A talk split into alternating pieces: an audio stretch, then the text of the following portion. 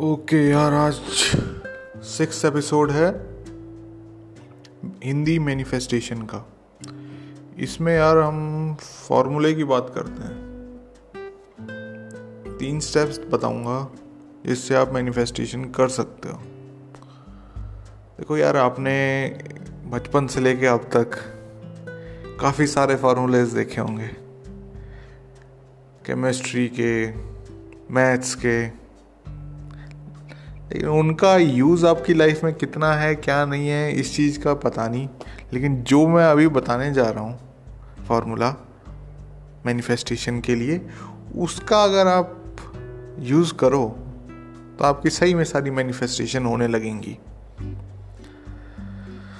तो इधर उधर की बातें छोड़ के डायरेक्ट फार्मूले पे आते हैं। क्या फार्मूला है? देखो, सबसे पहले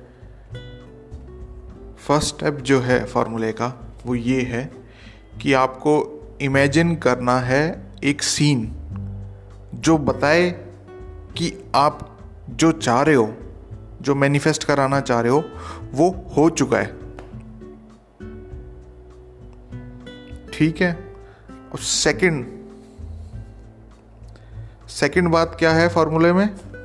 सेकंड बात ये है कि आपको जो भी प्रोसेस ये कर रहे हो, जो भी सीन इमेजिन कर रहे हो, वो आपको स्टेट अकिन टू स्लीप मतलब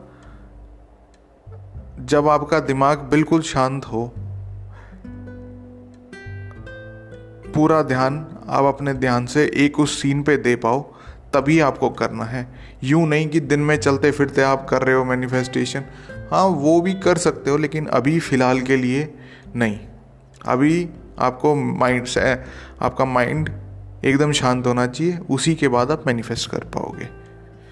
और तीसरा स्टेप जो है मैनिफेस्टेशन में, वो ये है कि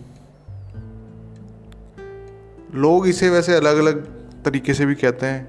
अब पिछले एपिसोड में मैंने आपको लेट इट गो और डिटैचमेंट के नाम से बताया था। इस बार उसी को मैं दूसरे तरीके से बोल रहा हूँ सरेंडर के ज़रिए। सरेंडर का मतलब क्या है? आपके जो पुराने रिएक्शंस हैं, वो चेंज हो चुके हैं। इससे आपको ये पता लगेगा कि आप, की मैनिफेस्टेशन कुछ एक टाइम में आपके पास आने वाली है। तो ये चीज़, ये तीनों स्टेप्स बहुत इंपॉर्टेंट हैं।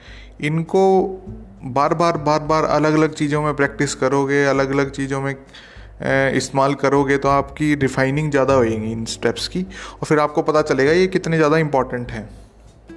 अच्छा इन तीनों स्टेप्स के अलावा काफ़ी सारी चीज़ें और भी हैं, जैसे कि सीन इमेजिन में क्या करना है, क्या नहीं करना, वो आगे वाले एपिसोड्स में बताएँगे।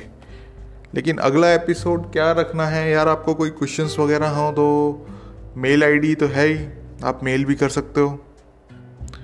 और कुछ स्पेसिफिकली आपको पूछना हो और कुछ बत, आ, कुछ शेयर करना हो कोई भी चीज़ मेरे साथ वो कर सकते हो कोई बड़ी बात नहीं है।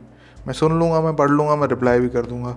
अगर कोई चीज़ हो रही है कोई चीज़ बढ़िया लगी तो उसको शो इस पॉडकास्ट में भी ले आएँगे।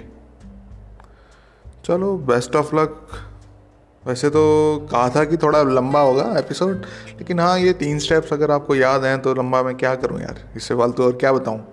मतलब बताने को तो है बहुत कुछ, लेकिन फिर भी। चलो, अगले एपिसोड में मिलते हैं यार। Bye bye